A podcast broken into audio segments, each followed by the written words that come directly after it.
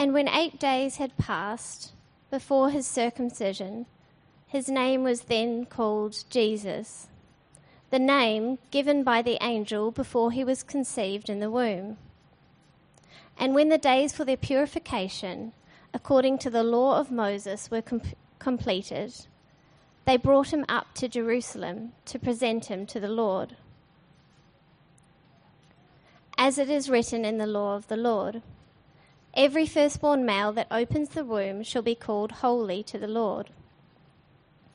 And to offer a sacrifice according to what is said in the law of the Lord a pair of turtle doves or two young pigeons.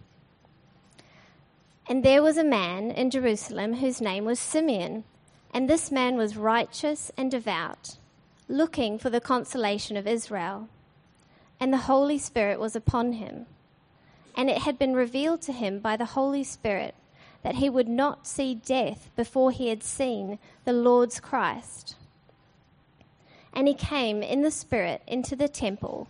And when the parents brought the child, Jesus, to carry out for him the custom of the law, then he took him into his arms and blessed God and said, Now, Lord, you are releasing your bondservant to depart in peace, according to your word.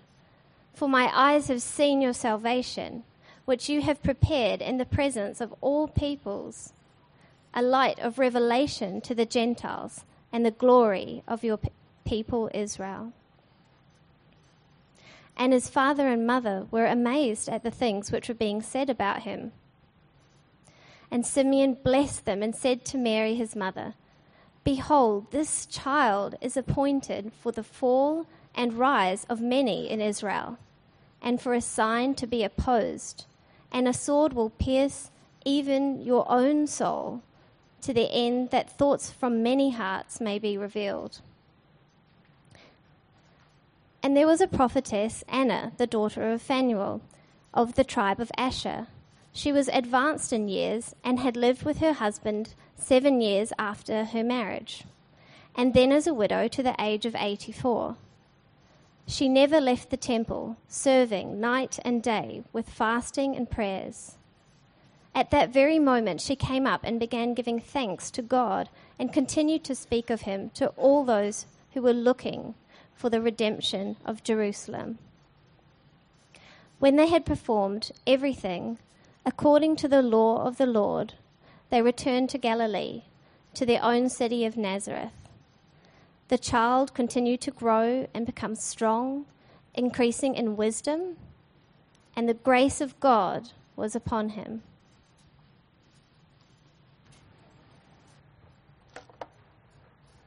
G'day again, I'm Dave, and uh, it's my privilege to be able to walk us through the passage that we just heard today. When I say the word consolation, what comes to your mind? What are the kind of thoughts that emerge for you? Take a moment to think about it. Possibly, uh, you're someone who thinks about a person going through a hard time, uh, but they're being comforted in some kind of way. That's not where my mind goes. My mind, as you probably saw in the kids' sport, uh, spot, it goes to sports straight away. So I think of a team who's getting the runner-up prize. Uh, I think of the losing team. They might, you know, uh, be saying to another person something like, uh, "We didn't win, but the only consolation is that the other team were a pack of cheaters."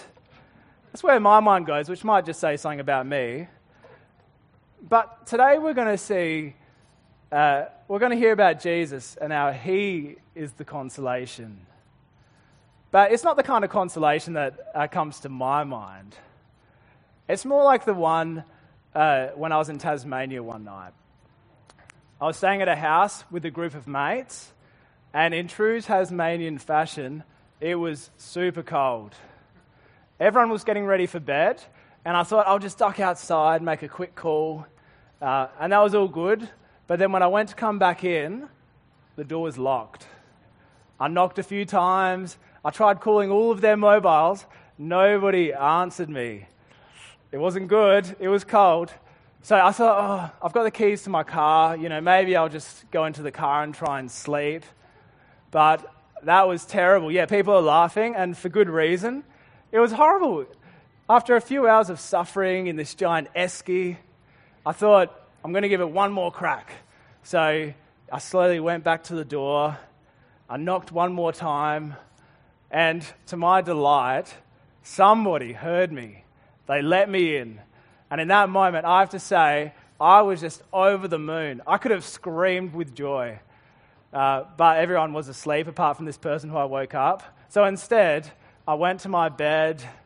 And I have to tell you, in that moment, when I was under that warm duvet in that nice, cozy house, that was a great consolation for me.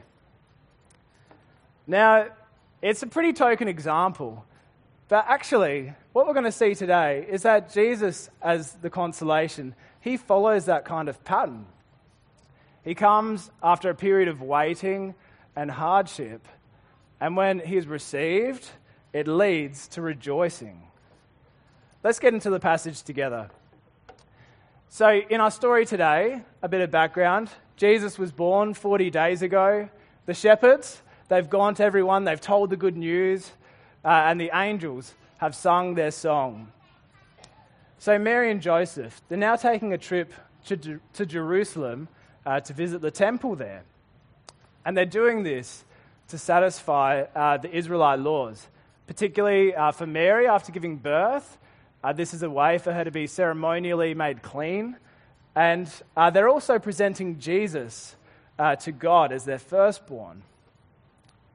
But when they enter this temple, they're, met by, they're met by two interesting characters. Their names are Simeon and Anna. And we'll spend most of our time today uh, looking at Simeon and what he had to say. From verse 25, uh, we learn a few interesting things about this guy. The first is that he's righteous and devout. What that means is that he's a guy who treats God the way he should be treated, and he treats other people the way they should be treated. The other thing is that the Holy Spirit is on him. And what this means is that God's got a special purpose for this guy, and when he talks, he's someone who's actually worth listening to. But most importantly, uh, we see that Simeon, he's waiting for the consolation of Israel. And actually, this is a consolation God promised uh, he would see before he died. And this brings us to our first point Jesus is Israel's consolation. So, as Mary uh, and Joseph they enter the temple, uh, this guy Simeon, moved by the Holy Spirit, he comes up to them. And uh, when he sees Jesus, he takes him in his arms and praising God, he says to him in verse 29 Sovereign Lord, as you promised, you may now dismiss your servant in peace. It's quite an extreme thing to say, isn't it? I mean, imagine for a moment you got kids and you're taking them for the food shopping. When this complete stranger, he comes up to you, grabs your kid, holds him up, and says, Now I can die in peace, and then runs away again. You know, it seems a bit bizarre. But what initially seems a bit over the top, we actually see is a completely justified response.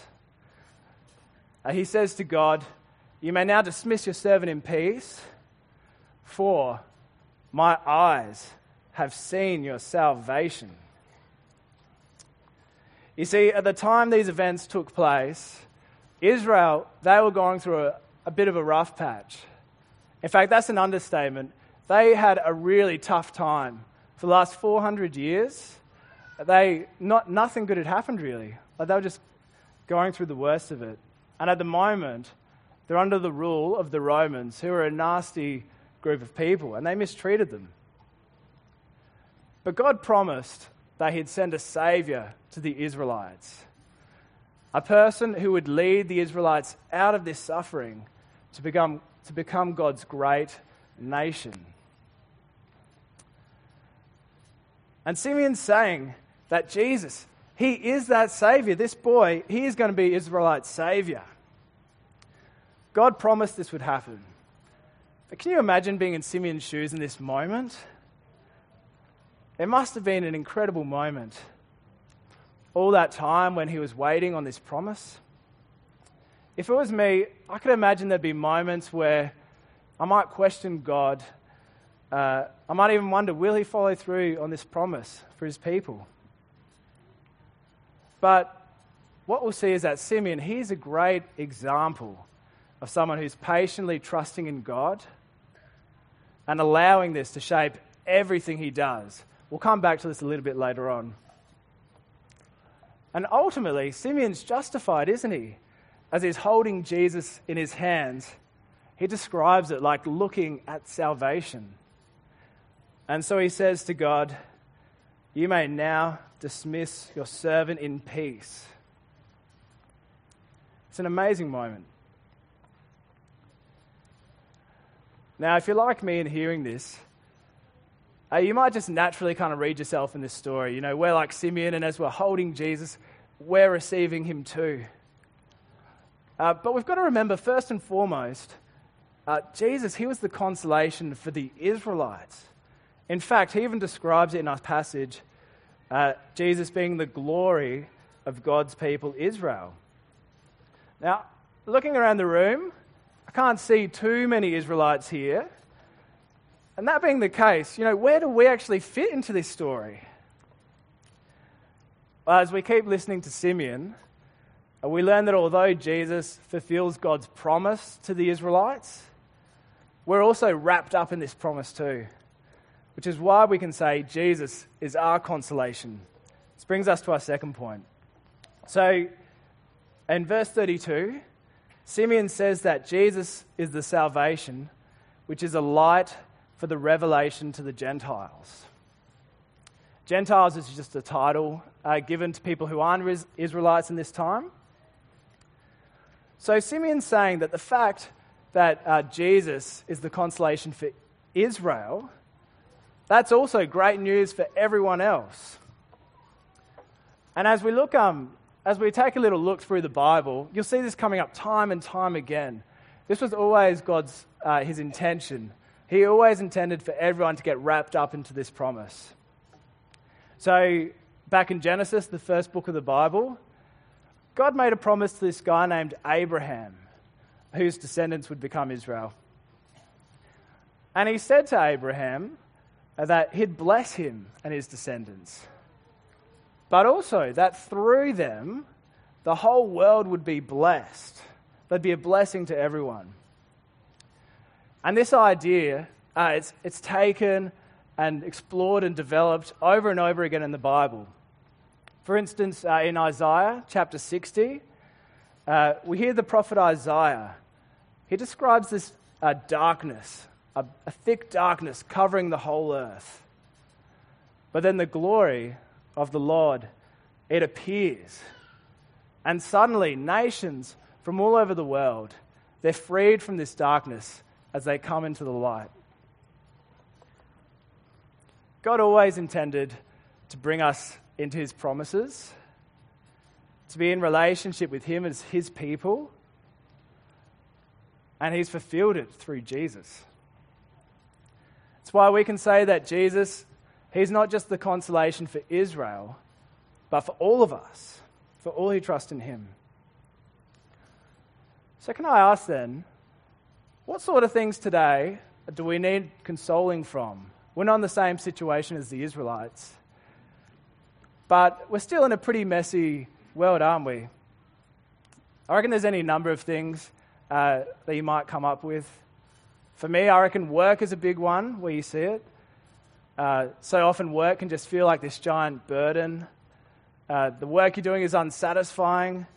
Uh, the people can just be frustrating, and they can just be taxing. Or maybe it's not the work itself um, that you need consoling from, but actually not getting it in the first place. Relationships is obviously another one. Uh, as great as they can be, so often it can be a source of pain and heartache, can't it? When our friends let us down, uh, or spouses might um, break our trust or mistreat us. There's any number of things we need consoling from today. When faced with these issues, what's our instinct? Where do we naturally go to? It's hobbies, friends, family, Netflix, alcohol, achievements. The list can just go on, can't it? some of these things are better than others, but none of them are good enough. They're not the con- consolation we need. Only God can provide this. And He does. He does it in Jesus, our Savior, the one who consoles us from the darkness. Coming back to Isaiah 60, that imagery there, we see this thick darkness covering the earth. What this is really capturing is uh, people's rejection towards God, both in their hearts, in their minds, and then the mess, the chaos in the world that results from that. And in fact, those things we talked about work, relationships, uh, all of these things, they're all symptoms of a world which is out of step with its maker, a world that's in darkness. And God says, that's not okay. He's not okay with us cutting him out of the picture as our maker. He's not okay uh, with the dysfunction that results in his world. So, as a just God, he says he will deal with this. But the incredible news for us is that Jesus, He makes a way for us to come into the light. And He does it, surprisingly, by embracing the darkness. Notice at the end of verse 35, Simeon says to Mary that a sword will pierce her own soul. Mary witnessed uh, Jesus suffer in many ways, her son. But the greatest of these, by far, was watching him be nailed to a cross and left there to die. Can you imagine uh, being Mary and witnessing this happen to your, your child? Must have been horrible, like a sword piercing her soul. And as he hung on the cross, uh, the only truly good man to walk into this world of darkness, he received no consolation, but instead he embraced that full punishment that we deserve for our opposition to God. And so he cried, My God, my God, why have you forsaken me? But that wasn't the end of this story, was it? Because three days later, he rose to new life, conquering death and showing us the kind of life that we can have. Jesus willingly went through all this. He embraced our darkness so that all who humbly put their trust in Him can come out of that darkness and into a renewed relationship with God. Jesus really is the great consolation, first for the Israelites, but then for all of us.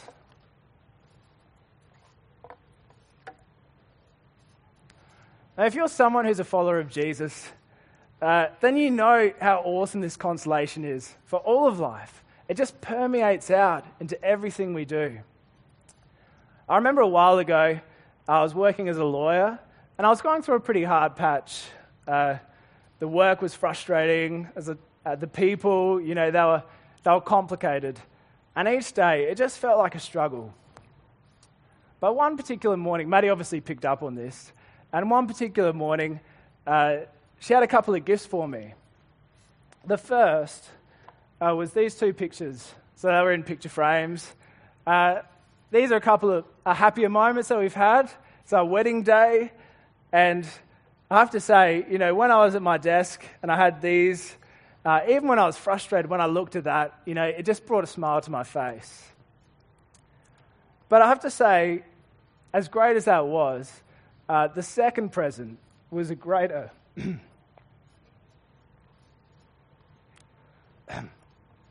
the second present was a greater consolation.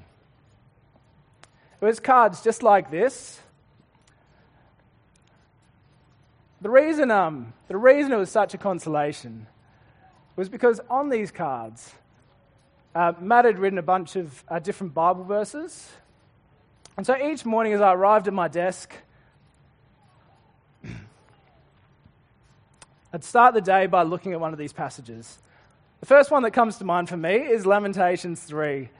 Uh, this is a book uh, where God's people, they're going through another hard patch. Uh, much of this is because of what they've done, actually. Um, and yet, despite this, we see God's character. Uh, in verse 21 of this chapter, we see, we hear these words Yet this I call to mind, and therefore I have hope. Because of the Lord's great love, we're not consumed, for his compassions never fail us. They're new every morning. Great is your faithfulness. It's verses like this uh, that reminded me of the great consolation I have in Jesus.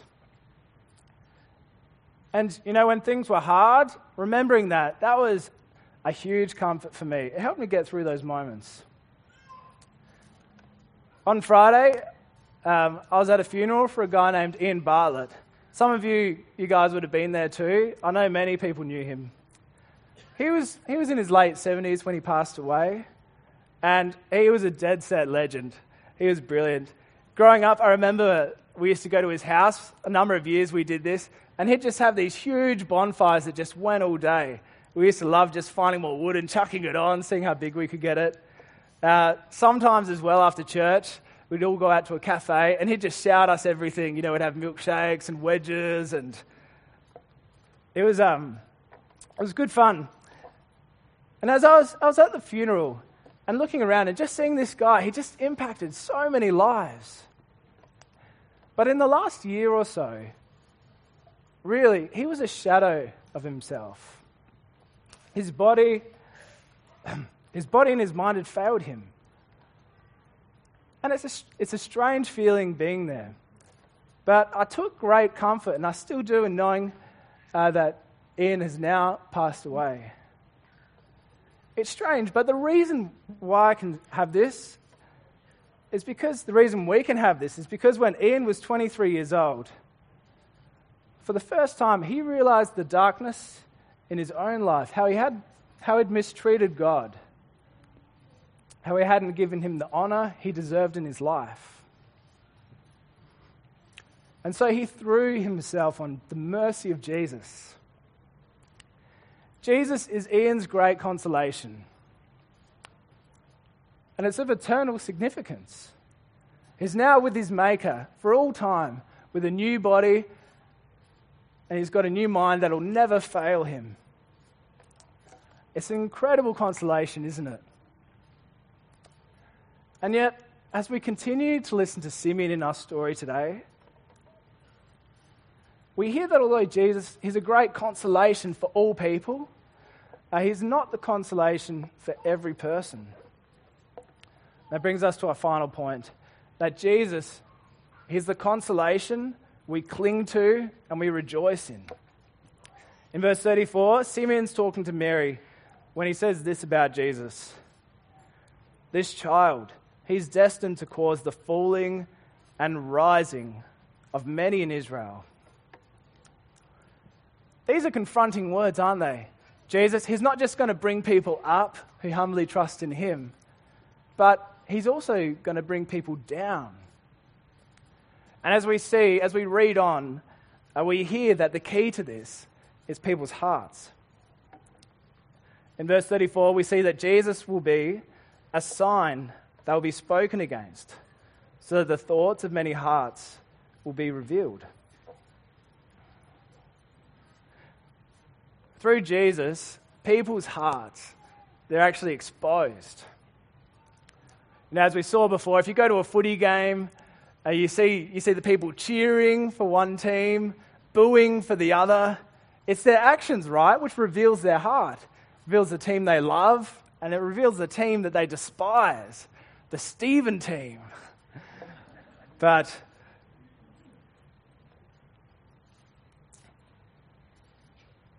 But it's hard, it's hard wrestling with this, isn't it?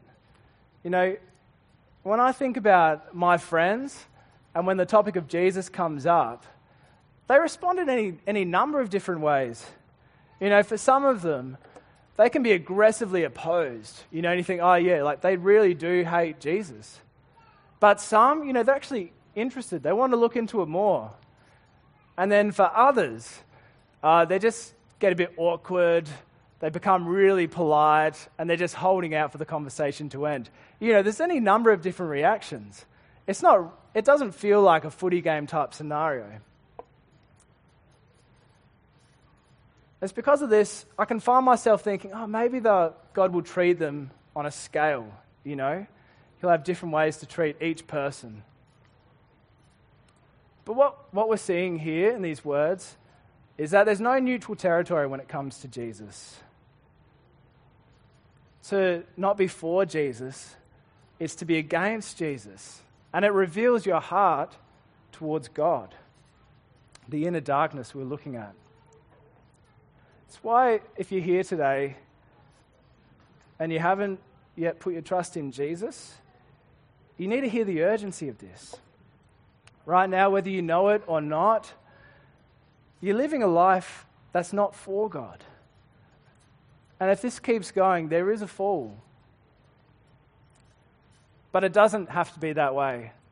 As we saw before, if you humbly put your trust in Jesus, in what He has done, God will raise you up into a right relationship with Him. It's amazing news. And, you know, if, if you haven't yet gone to that point, keep exploring this. Keep exploring Jesus. There's a couple of ways Scott mentioned before that you can do that. Uh, come back again next Sunday. We're going to be kicking off that four week series, The Big Questions for God. Um, that's just a great way to keep wrestling with your questions uh, and keep looking into Jesus more. The other way uh, that Scott mentioned is that life series. That's starting in Feb. Uh, I've been to one before. It's great. You know, it's a relaxed environment. People can just bring their questions, wrestle with them. There's good food, good people. Why not think about going to one or both of those things? Keep looking into Jesus. But if you're someone here today and you've already put your trust in Jesus, what's our response? How do we respond today? Well, coming back to our passage, I reckon Simeon, he's an excellent example of how to respond. Two things that he does which really stand out. He rejoices in Jesus as his great consolation, and he clings to this mercy. When Simeon sees Jesus for the first time, he can't help it. Praise just pours out of him, doesn't it? You know, and we saw it, it's completely justified. I remember when I was younger and I watched one of the Crows' premiership wins. It was a great moment. I was with my family at, at home. And after the game, uh, we just went outside for a walk. And it was, it was a pretty um, incredible moment, too. Like, we just saw the whole neighborhood come out. Strangers were just high fiving each other, patting each other on the back. All these cars were going 10 Ks an hour with their flags hanging out tooting their horns every two seconds. It was a huge celebration. Well, this is the kind of rejoicing that we see in Simeon, but times a hundred. It's a, it's a huge, uh, it's an incredible amount of rejoicing. I reckon if, if Simeon had a car right now in, in Jerusalem, he'd just take it out for a spin. You know, he'd go 10 k's an hour, tooting his horn at all the Israelites, saying, The Messiah is here. That's the kind of rejoicing that we've got here. And as we approach the new year, how are we going to cultivate that kind of rejoicing in our own lives, in each other? Maybe it's just coming back to the basics, carving out time in your day uh, to sit under God's word. Let Him speak into your life. Maybe it's making more time uh, for your Christian friends just to spend time with them encourage one another, remind each other of the hope we have in Jesus. There's any number of ways uh, we can do this as we approach the new year. But ultimately, key to this is we keep clinging to Jesus as our great consolation. And then allowing this to shape everything we do. And once again, Simeon, he's a great example to look to. When Simeon sees Jesus for the first time, he clings to him, doesn't he? He says, This is the Messiah. He really does. He literally clings to him. But just as significant are the years leading up to that moment. The moments uh, when he was waiting, when things might have been harder, in those moments, he was still clinging to God's promise of salvation. And he was living his life in a way that reflected this. It could have been hard at times, but he kept faithfully trusting in God, knowing his character, knowing what he will do. And this is what we're called to do today. In a couple of weeks' time, Maddie and I, uh, we're going to be moving across to Sydney. We're going to study at Moore College there. If you're around, by the way, come around. We'd love to see you. Have a cuppa. I have to say, being around you guys the last few years, uh, we've loved it. I've really enjoyed this time. There's been good friends, fun times. You guys have supported us and encouraged us in harder moments. By far, though, are the best memories I'll take away with me are those moments where you see people cling to Jesus as their great consolation. I've seen it in heaps of different ways in you guys. I've seen people making hard decisions for Jesus. You know, breaking up with a partner because they think they can honor him more uh, outside of that relationship, even though there's, there's hard consequence with that. I've seen people go through some really hard times unemployment, health issues, stressful conflicts. It's been so many times I just thought, oh, that's tough. But yet, in these moments, I've seen you guys. You've, you've found comfort in Jesus as your great consolation. And so you've kept pressing on. And so, in four years uh, after college, we hope to be back in Adelaide. Who knows what God's got planned? But if we did, if we came back here, we'd love to see this happening still. People clinging to Jesus. But even more, we want to see it more, don't we, in each other? A whole community of people who are throwing themselves on the mercy of Jesus and rejoicing in this. Because just like Simeon, we know our eyes have seen God's salvation a light for revelation to the Gentiles, and the glory of God's people, Israel. Let's pray together. Dear God, you're awesome, just, but merciful. Thank you for this time we've been able to spend in your word. Thank you that Jesus is our great consolation, not just for the Israelites, but for all of us. And that this was always your plan. Thank you that for all who trust in Jesus, He's a great Savior, the one who through His death and resurrection brings us out of the darkness into a right relationship with you. Thank you, God, for this family here at Modbury. And um, I pray for all of us that we'll keep rejoicing in Jesus more and more as we cling to Him. Amen.